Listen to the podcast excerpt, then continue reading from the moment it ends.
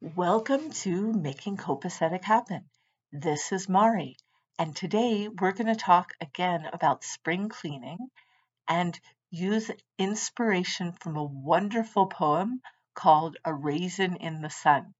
Now, A Raisin in the Sun was a poem, then a play, and it inspired several people in my life. First of all, I read it when I was in junior high school and was inspired by the plot and the beautiful nature of the poem and the play. Then my daughter also read the poem and the play.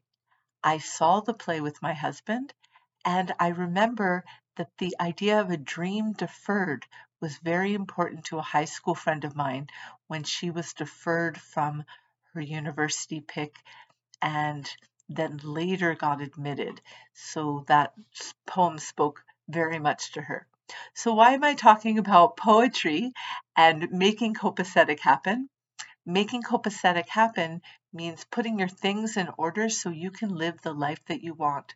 And this morning, when I woke up, I saw light in my house in a place that I usually don't see light. I'm usually out of the house in the morning, but today I was in the house and I saw light hit a raisin. So I thought about that poem, A Raisin in the Sun.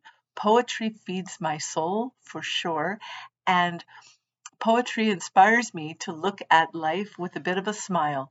So there it was. There was a raisin in the sunlight. And the raisin was from a bread that I bought last week from a wonderful bakery in my neighborhood.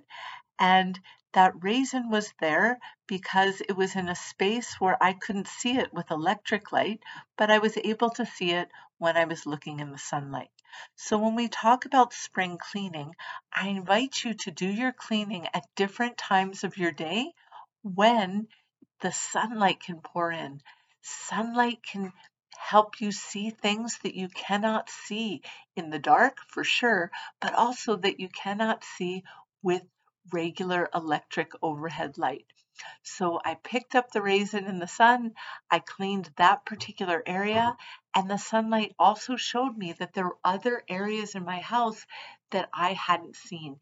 In particular, when the light shone on the walls, I could see that there were fingerprints and there were little markings, and you know, a micro cloth with hot water and a little bit of a magic eraser and beautiful. Now I have walls so that are nice and clean and copacetic.